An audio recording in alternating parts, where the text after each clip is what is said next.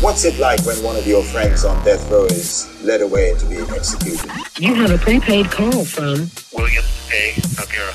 an inmate at the California State Prison, San Quentin. This call and your telephone number will be monitored and recorded. I had to be a different complete guy, which is the guy who walked the walkways of San Quentin death row and without a gang, without a, a group of people around me. It was just me. soon after you went into to be on death row and you didn't really understand the prison workout system so much but then he said we're going to do 75 sets of it to me that seems extreme so i'm wondering if there's a danger of overtraining wearing yourself out so that you're No, no, that's actually funny. And it's funny, and I'll, tell you why. That's a good one, man. I'll, I'll tell you why.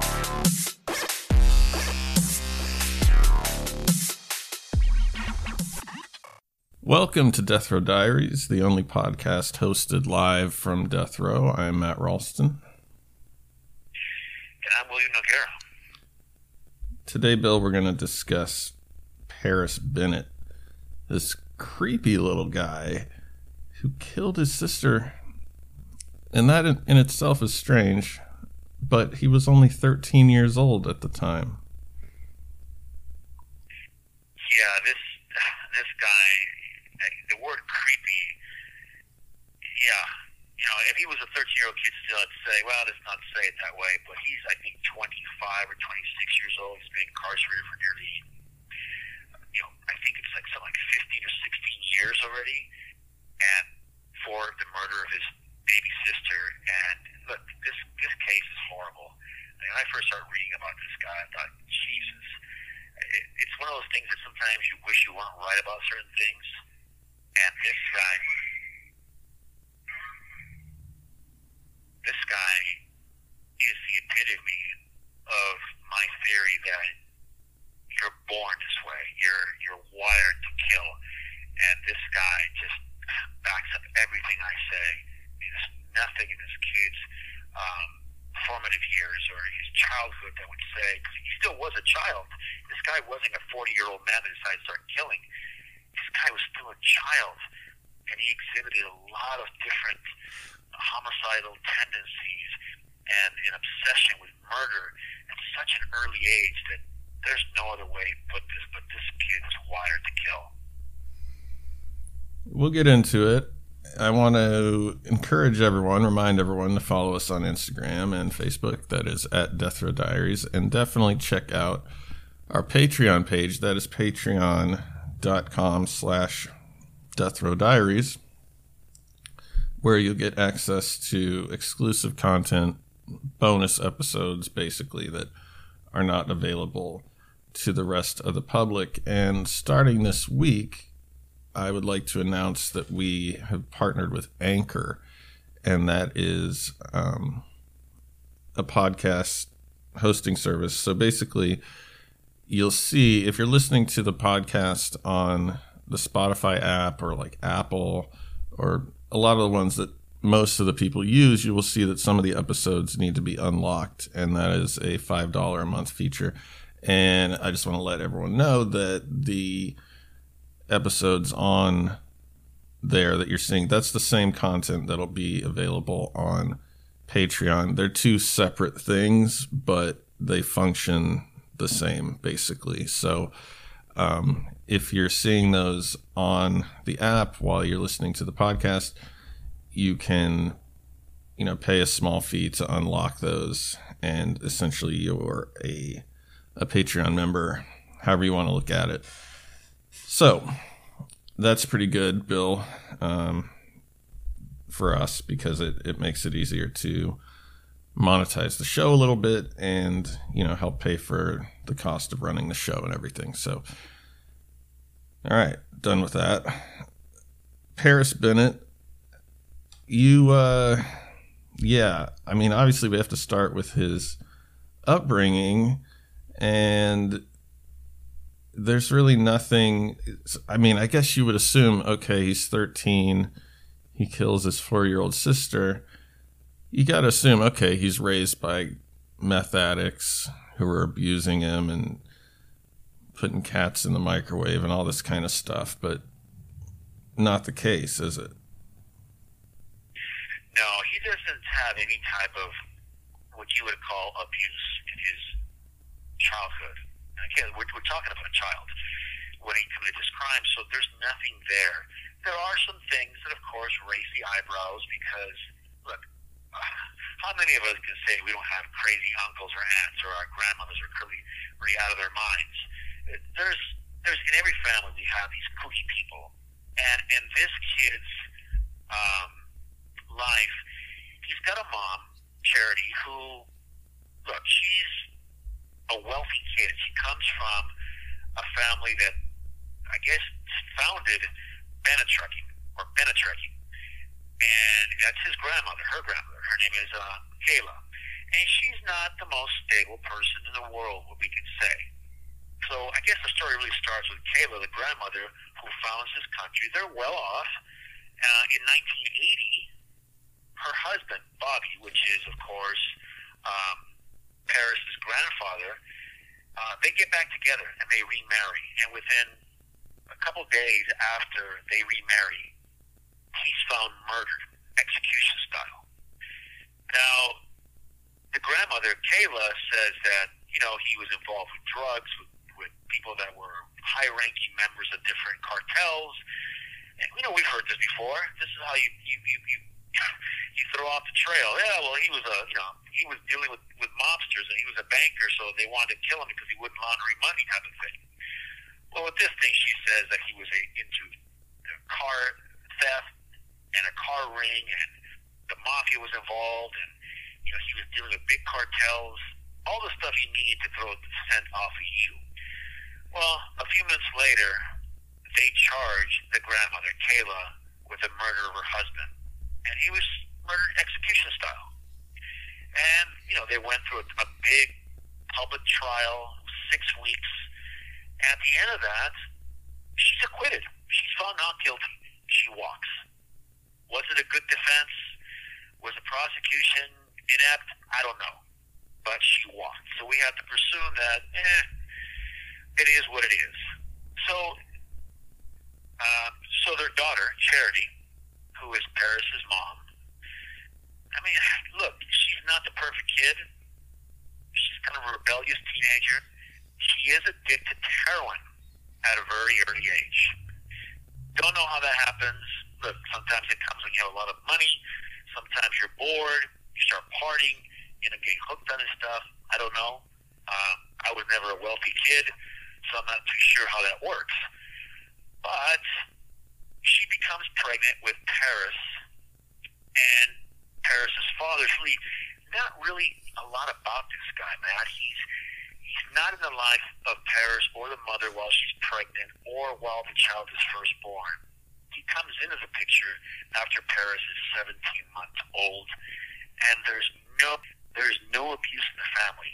There doesn't seem to be any kind of you know beatings or molestation. Nothing. It's just he seems to be just a normal kid growing up with a single parent to the age of 17 months when his father comes back into the picture. Let me call back. Thank you for using Global Tel Link. Yeah, I'm looking at a picture of him. This is a pretty I don't want to say famous picture, but it's it's a picture that you're going to see of him when this story is covered. He's laying on a couch and his sister is on top of him and she looks to be I guess about 3 years old. So this is this is definitely pretty close to when this thing happened and on his arm he has one of those terrible tattoos that that uh, barbed wire tattoo on his arm and I don't know I guess only his mom and a few other people would know this but so it could be a fake, you know, tattoo, a temporary tattoo that kids rub on. I've done that before. But if he was able to get a tattoo at the age of uh, 12 or whatever, that that signifies there's a problem. But I don't, I don't know if the tattoo's real or not. But anyway. No, I yeah, I don't think it's real. I think it's one of those tattoos you rub on or whatever. And, you know, I think all of us done it. I'm sure that you had one with freaking, you know, Yosemite Sam or something like that on it. But I mean, look, there's nothing there, and this is what I mean look, obviously, I'm always looking to prove myself wrong, to test my thesis, to test my theory on how serial killers are made and how killers are made and, and all this stuff. So, you know, I looked at this kid and I looked at every angle I could find. Of course, we don't know everything. You know, this is an in-house murder. He kills his baby sister, and of course, there's going to be um, families that cover. His grandmother is going to cover for him. If you know, if she is guilty of killing her husband, she obviously understands that she wants to cover for him. His mother's going to cover in some ways for him. Um, it's not like he went across the street and he was, you know, involved in something else, and people are going. No one knows really what this kid's about, but everything that you said is true. It suggests that he had a good relationship with his little sister. They're always playing together. They're always together. There was no indication that suddenly he would turn, at least on the surface. So what we have to look at, I think, Matt, and it's just this is a horrible situation, but the listener should understand that there was just before this happened a couple of incidences that suggest that something isn't completely normal about him. Now, there's been a lot made of his IQ, that he has 141 IQ, and people are astonished by that. Look, 141 IQ is not that rare.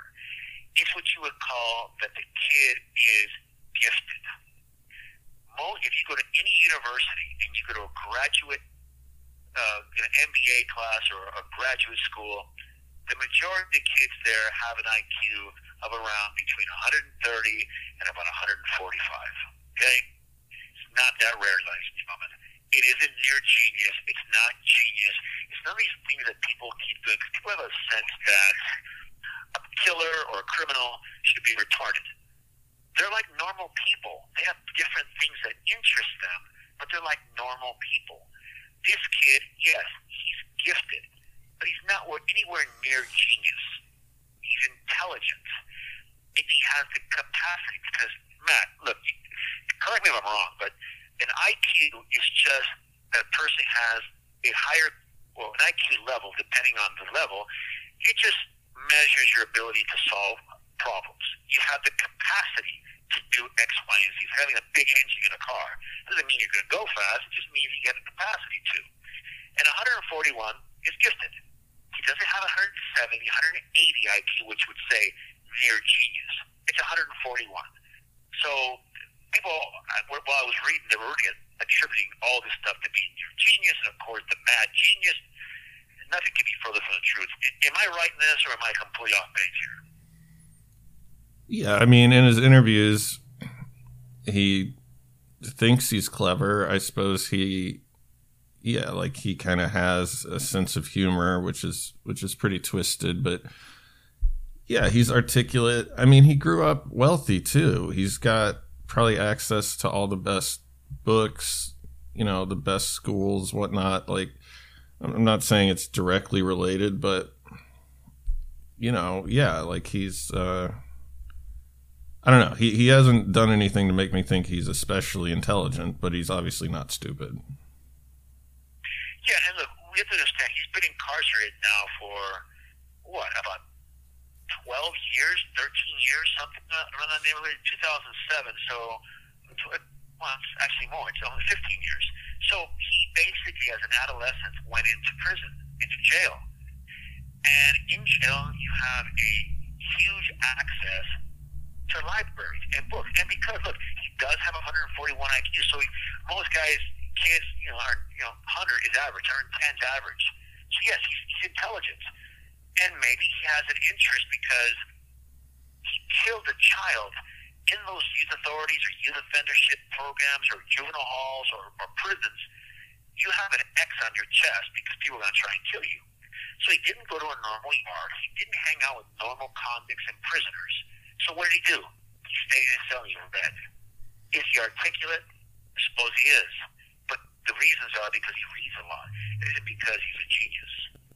So moving on, so just to spell all the genius of rumors and stuff, there was an incident that took place that raised my eyebrows. and it was it was about four months before the, the, the death of his sister, and he was playing with her at the house when suddenly he grabbed a knife and he ran out of the house. Now there's different takes on what happened there because remember his mother's the one talking about what happened. But it turns out that when she tries to grab him, he attempts to stab her, and there is suggestion they tried to stab his sister as well. He was taken to a hospital. Um, you know, he was yelling, screaming, crying, and very aggressive. And the doctors said that he had homicidal uh, homicidal tendencies, and he seemed to be obsessed with the fact that he wanted to kill.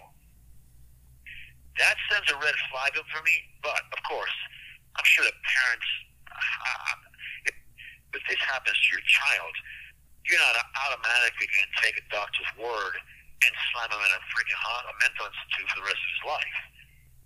So his mom does what most parents do. They bring him home. That was four months before the actual incident he's in jail for. And it seems to have just been an episode. But one day, Matt, one day before the murder of his sister, his mother catches him in his room with her underwear, and he's wearing some of her underwear. And he seems to be very excited, aroused. The mo- the mom's underwear or the sisters? the mother's underwear. Now, look, I know before everybody starts jumping on my case here, I know Matt's going to want to do it too. I'm not suggesting that a child who tries on his mom's clothing or women's clothing is going to become a homicidal killer. I'm not saying that. I'm just saying this is what happened. And it was a day before the homicide and his mother got very upset with him. So, it gives a peek into that this guy isn't 100% normal. There are some things that are a bit off. One of them is he is, at a very early age, already showing a bit of sexualization to things. And I'm not suggesting that all kids that dress or men that dress up like women have these tendencies, but because of the episode that happened, and look, Matt, we're looking at this thing 15 years later, and we're we're playing armchair quarterback. But to me, the incident four months before of stabbing his mother and attempting to stab his sister, catching being caught the day before the murder, wearing her underwear, and that she noticed he was aroused, that would send some red flags for me. Am I wrong in this? I think so. Yeah, yeah. And she was also, I think, monitoring his internet searches. Probably the worst nightmare of any teenager child, but you know, she was finding, and I mean, this this could be normal. It kind of depends on what the actual stuff was as opposed to the categories, but you know, S and M bondage, and apparently he's searching for snuff films. Like, I, I don't know. I'm sure you can find those if you kind of know what you're doing. But anyway, yeah, th- that's fairly alarming. Certainly not something he should be doing. That's a, that's just a weird situation. I, I can't imagine as a parent, a professional tells you essentially, yeah, this kid wants to kill people. So you bring him home. I mean, what do you do? Do you lock your door at night? You, yeah, you don't want to give him up, but God, I mean, you're just aware of the fact that he's way off. Yeah, I mean those those internet searches uh, were huge for me. Look, as I said before, he, he got caught wearing some underwear. I never did that, but there are kids that do that, and they're experimenting because maybe they're not in the right gender. I don't know. Look, I, I'm not judging that part, but it gives a peek into what you said suggested, which is the internet sex uh, searches. He's looking for bondage. It's not just, hey, I'm looking for Cheryl Tiegs in a bikini or Farrah Fawcett. And by me saying those names, I'm sure you guys are saying, damn, this guy's old. But you know what I get. You know, he's not innocently looking for girls or or whatever. He's looking for bondage in snuff films where you're killing people as you're you're you're, you're doing these porn things, and he's searching for things that are very aggressive. That you know, and with the incidents that happened, there's a problem there. And there, are, look, at 13, I was looking at GI Joe with a kung fu grip. You know, that that was wow. You know, looking at Evel Knievel or something on TV. I wasn't looking around for smut flips or S and M bondage. It just was not even on my radar. So, What would you do? I mean, if if it was your kid, what would you do? Would you Yeah, put him in a residential facility? You definitely would have to get him some therapy? But I mean, what would you really? Would you throw his computer away? I might do that. What would you do? Yeah, that's a, that's a difficult one because I look at things through the lenses of a man who has gone through and seen things that probably no one should see. So I'm very biased. But of course, if if I had a child and he exhibited these type of, I guess, tendencies or interests, and I'm his father with his with this vision I already have, I wouldn't leave him alone with my I wouldn't leave him alone with my four-year-old daughter. But then again, his mother's seen him with her, and he's very loving with her. He's very caring. Um, it's that's a, that's a hard question, and I don't I don't have the answer. I would definitely seek uh, therapy. I would get him to a uh, to a psychiatrist, psychologist, child counselor immediately to see what they what their opinion is. Because my opinion is right away, there's something wrong, and we have to deal with this immediately. But look, a mother is a mother. She loves her child. She doesn't want to, you know, put him in jail. Even after he committed this crime, he, she's very hesitant. He, no parent wants to throw away the kid of her 13 year old child. But then again, he did kill the other child. Yeah. yeah. Well, it's probably hard to see it too because he looks like you're kind of all American. He he looks pretty innocent. He doesn't look like the creepy, you know. You Kill. have 60 seconds remaining. He just looks like a normal kid, is all I'm saying. And you don't picture thirteen year old kids, you know, being able to do this kind of thing. No, and he, he, look, he wasn't lighting fires. He wasn't torturing animals. He wasn't in juvenile hall 35 times before he's 13. Because I know a lot of kids that were in juvenile hall at the age of 10 because they were that they were that screwed up. This kid shows nothing like that. So of course, you know, you can't second guess. His mom could never have imagined that he would do this. Uh, let- me call back. Okay. Yeah. So I guess we should get into the incident. Yeah, no. I mean, we've given kind of a long talk about this kid because it's, it's it is so shocking, I've seen a lot of weird stuff, and this right here, and we'll get into actually what he did that is keeps me, I mean, it keeps me up at night to think about what this kid, who he really is, and I'm going to give you my my best uh, profile on him and what I believe caused him to do this, as well as what his state of mind is today and what it will be if they allow him out. Because, ladies and gentlemen, he's going to parole, according to the legal minds and the people that have, because of his age at the time of the crime. So let's get into February 5th, 2007. Paris is 13 years old, and he and his little sister, who is 14 years old, her name is Ella, Four years old. and they are. meet- I'm sorry, what? Four years old. Oh, what did I say? Five? You said 14. That's going to confuse people. Oh, I'm sorry. Her his four year old little sister. They're being babysitted by a young woman who obviously has been a babysitter before, and there, that is a, kind of a question. Why are they being babysitted? Her mother, his mother, works at a restaurant, so they must not be that well off. His grandmother probably has money because of the company they founded. I don't know if they, if they blew the money or they kept the money. I don't know all the details, but the bottom line is they're being babysitted by a young woman, and they are watching Alice in Wonderland. And um, you know, they put uh, the, the babysitter puts Ella to bed, And then Paris convinces her, Paris convinces her that she can go ahead and leave. Um, he can take care of his sister.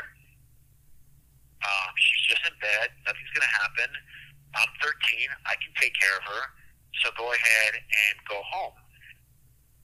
And this young woman decides to listen to a 13 year old boy and she leaves.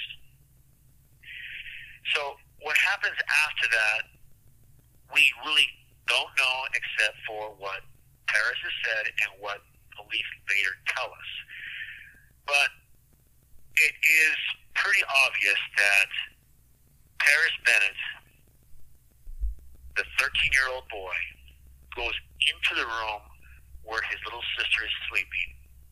He is carrying a knife in his hand, and he sexually molests, rapes, and then stabs his sister Ella approximately 17 times and kills her.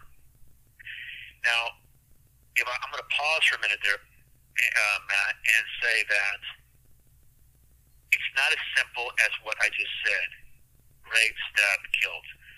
It seems because of the wounds that the child uh, suffered that the wounds were not to inflict to murder immediately. The first ones, it seems that he was torturing her. He liked what he was doing. And I'm saying this because the wounds were very superficial. He's 13, but he's strong enough to stab basically right through her. And then towards the end of the stabbings, he begins to increase the level of damage. So it suggests to me they tortured her too. And that's very disturbing. It's not an accident. He planned this. He convinces his, his babysitter to leave. He already has the intention to do what it is he's going to do. This wasn't something that was a spur of the moment. His little sister hit him on the head with a frying pan. He got upset. He threw a knife or he stabbed her one time and she was dying. This is very calculated, very premeditated, and he is acting as if he was an adult. Look at the plan. Convince a person to leave that gives him access. He's alone. He picks up a knife. Now he has the instruments. He already has the intention to rape, then to kill. Could it have been the smut films that gave me the idea? Possibly. But no kid that age does that unless he's wired to. Nothing in his, his formative years suggest anything other than exactly that. That this kid is a homicidal, homicidal maniac.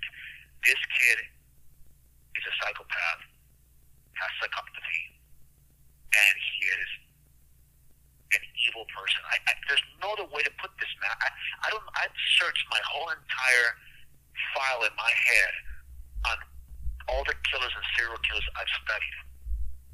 This boy at 13 years of age is just as calculated as a serial killer. Yeah, very calculated and methodical. Um, like he would, so he called the police and told them what he did, and he described stabbing her as being like stabbing a marshmallow or a mattress. Um, so just like a detached aspect of it, and you know, I don't want to get into the details, but something sexual happened which he kind of tried to cover up and still denies, but I think the evidence is pretty clear. So I don't quite understand why he's ashamed of that, where he's kind of, I guess, proud about killing his sister. Yeah, interesting enough, after he kills her, he actually called a friend and spoke to her, or him, another boy and they spoke for about approximately six minutes. Then he calls 911. And of course, here comes the second phase of the crime, which is really the cover up, but it's the performance that he gives that really disturbs me. he calls up and he's crying. He's crying that his sister has turned into a demon and that she's possessed. And he's talking to the 911 person. He, he's crying. He's saying that um, he stabbed her because she thought she was a demon. And then the 911 caller, uh, uh, the operator, immediately asks him to start performing CPR, which then he goes through this whole litany of what he's supposed to be doing, trying to perform CPR to bring her back and stuff. But when the police arrive, there's no evidence that he performed any CPR, meaning that he knew she was dead, and he was very comfortable with that. It, the crime was a performance. So once they arrest him, they want to talk to him. And first he comes up with a story that his sister is possessed by a demon, and he was afraid for his life, and he heard voices, and that's why he ended up stabbing her.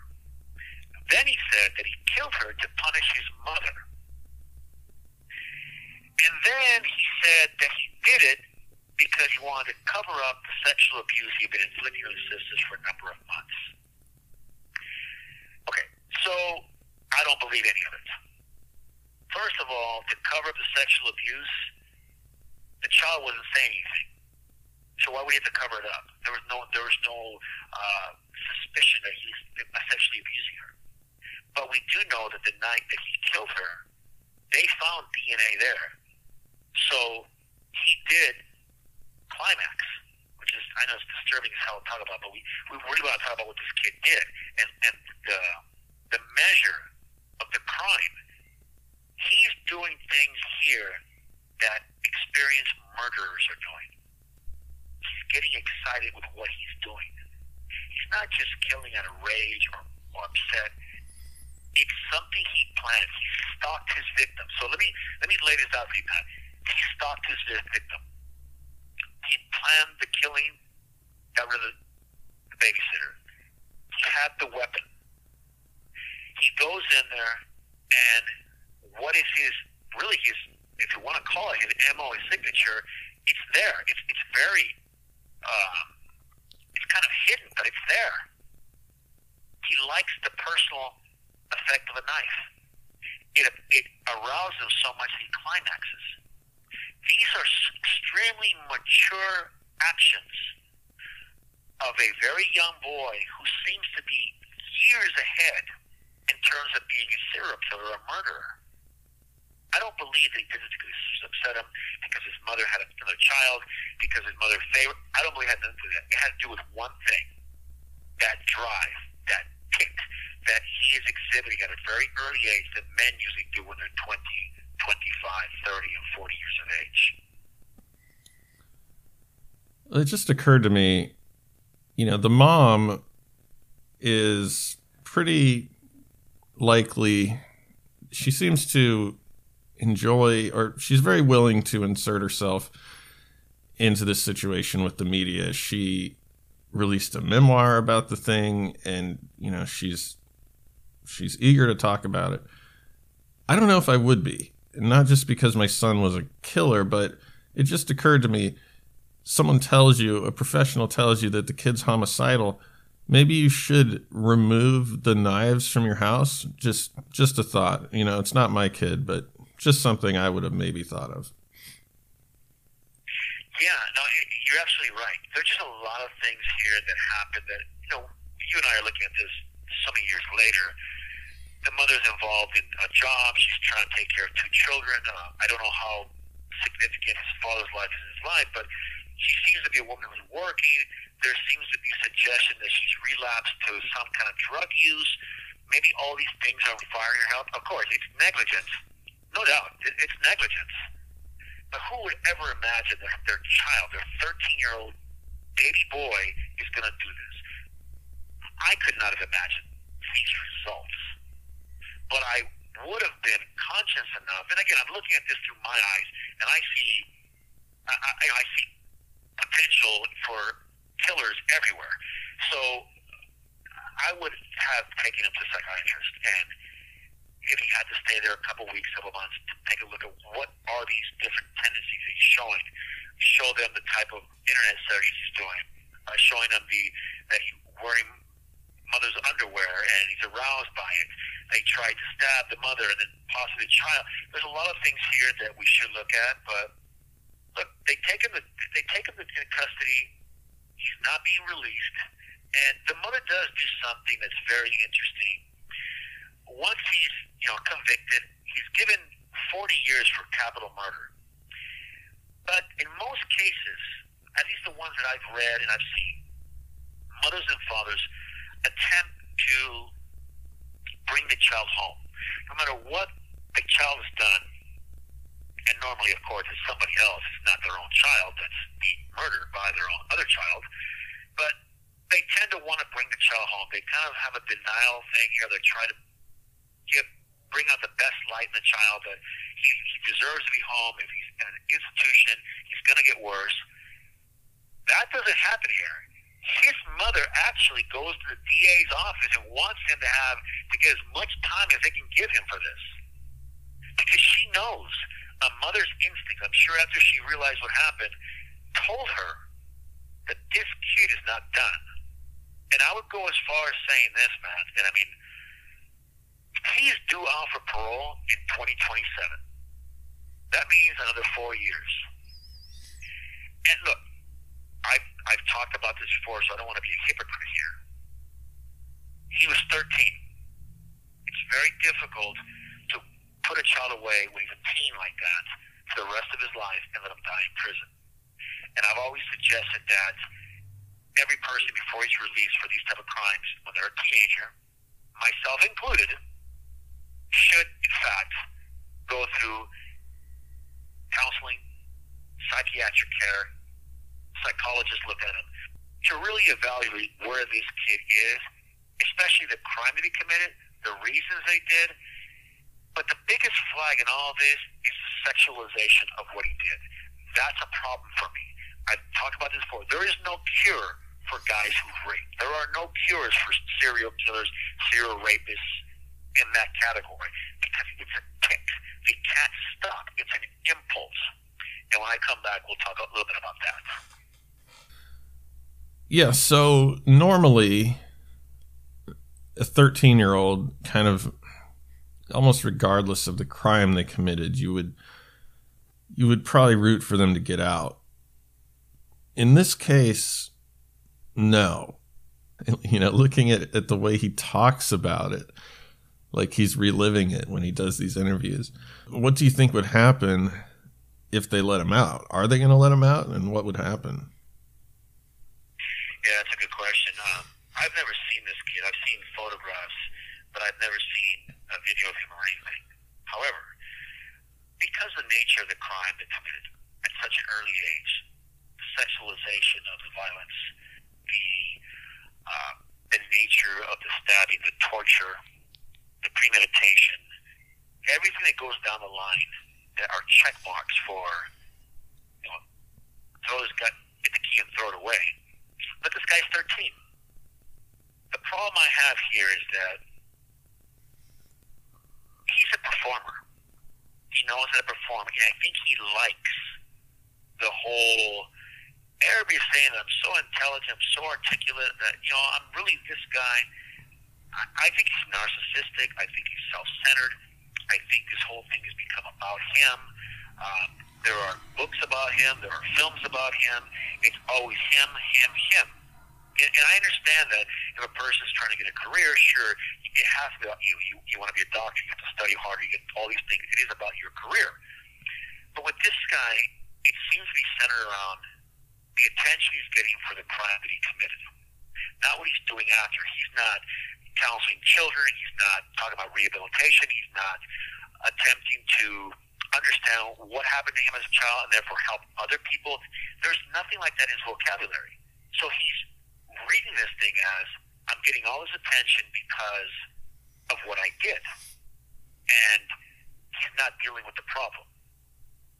I believe that if they let him out, and they're probably going to let him out because they let out Hinckley, they let, let out all these bunch of weirdos that you and I have talked about, they're going to let him out. He, he was very young and I don't know if, if there's a solution to this. I believe he'll kill again. And here's the real scary part. His mother in 2013 had another child, had a son named Phoenix. Great. And yes, that's the first thing that went through my head is I think that because this kid, well, he's a man now, Paris, his reaction to his mother's actions seemed to give me another pause. So a couple years ago, his mother um, did a couple things against him. And sued her for paternity. She she wanted for custody of his well-being, and he wanted to put his grandmother, or the former killer, as being his guardian. And when his mother pulled away from him, he stopped the lawsuits. So he's using whatever weapon he does to be able to get where he needs to get.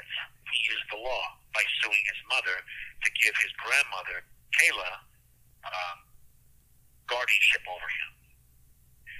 That tells me a lot there. And then, of course, when she threatened to leave him, he, he, he pulled away from that. So I'm thinking that there's a lot of anger towards his mother there. Not that this is the reason he killed his sister, but because it's the most, the biggest focal point he has, the biggest issue that he has present his life is his mother probably takes care of him in prison. You can't see this guy being in a mainline and try to kill him because he killed a child. Although he was a child, it doesn't matter to convicts. I'm sure he's in some type of protective custody. And I'm sure he actually blames his mother in a way for that. And now she has another child who she is, of course, she loves her child. Her first two children were a tragedy. One being murdered, the other one being the murderer. Now she has a child named Phoenix, and he has a heart condition. So she's very loving of her child. I think if they let this kid out, I think he'll try and kill again. I can't tell you who he. I mean, I said I'm suggesting it would be his mother or his little brother, but he could. All the years in prison, different magazines he's read, the different things that got in his head, those tendencies and those impulses have matured. They're very mature as a 13 year old. You can only imagine where they're at now. I believe there's a bit of fantasy going on in his life as well. He is already at 13 an organized killer. Let me say that again. At 13, this guy is exhibiting all the traits of an organized killer. This wasn't an opportunity. This was planned. He stalked his victims. He did what he did because he meticulously planned it. If he gets out, I believe he'll kill again. That's just my take on it. Um, if he was a kid that I thought was rehabilitated or could be rehabilitated, I'd say so. You've heard me say it about other guys who have killed. This guy shows no remorse, no exhibition of any kind of, uh, not exhibiting any type of, of uh, wanting to help himself, help other people with experience. He's not looking for any avenue to try and help people. I think he believes he's going to get out relatively soon, and he's waiting for that moment. Yeah. And it shouldn't matter how old he was when he did it in this case because he's now an adult. And when he talks about what happened, it's no different than the Joseph Naso, Ed Kemper, any of these guys. He he seems to be gratified either by the crime or by the attention brought to him because of it which you know means that this person has no remorse. Right. Ed Kemper, and you know what? He kind of reminds me of him a little bit. Mm-hmm. Very young boy. Uh, he murdered his uh, his grandparents. He gets out and he does a, he goes on, on, a, on a serial killer spree. Becomes the Co-ed killer. And what did he do in prison? He starts talking about other serial killers and all this stuff. But he's doing it only because he likes the attention. I'm not a serial killer. I'm only here as an armchair quarterback who studies serial killers. It's a little bit different. This kid right here, he gives me the heebie-jeebies this kid right here, who is now, I believe, 25 years of age, or 26, um, if you let him out again, he's going to turn into Ed Tipper. He's going to kill. And I don't think there's anything you and I can do about it. If giving any opportunity, this guy's going to do it. And I'm willing to bet you that in that jail, he has a spotless record. He's very cooperative with staff. He doesn't bother anybody. Because, like most guys that are in prison who are sexual sadists, killers, sexual fiends, rapists, they're usually, they're usually cowards. They're not really convicts. They're just inmates. And convicts are trying to well, do a number on them. So, look, my take is this guy should go through intense counseling and psychiatric help. And if the psychiatrist that's looking at him the psychologist are worth their weight, if just worth their weight, they would uh, suggest parole for him. Is he medicated? Like, can they force people? You can't force someone to take psychological medication, psychiatric medication. Can you? Um, in certain cases, they can.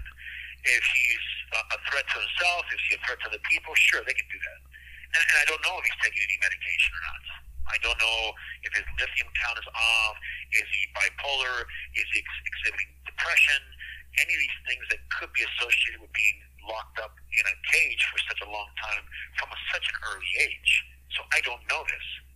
But I am sure that because of the nature of his crime, that there is going to be a board of psychiatrists, psychologists that are going to take a look at him. Hopefully, they won't be so astonished by his mild manner, his articulation of his situation and how he's dealing with it, and by this, again, this 141 IQ that people seem astonished by, and that they don't slip up and let this kid out. Uh, it's really depressing that the mom had another kid. You know, it, it seems seems pretty likely that the murder gene came from her side of the family.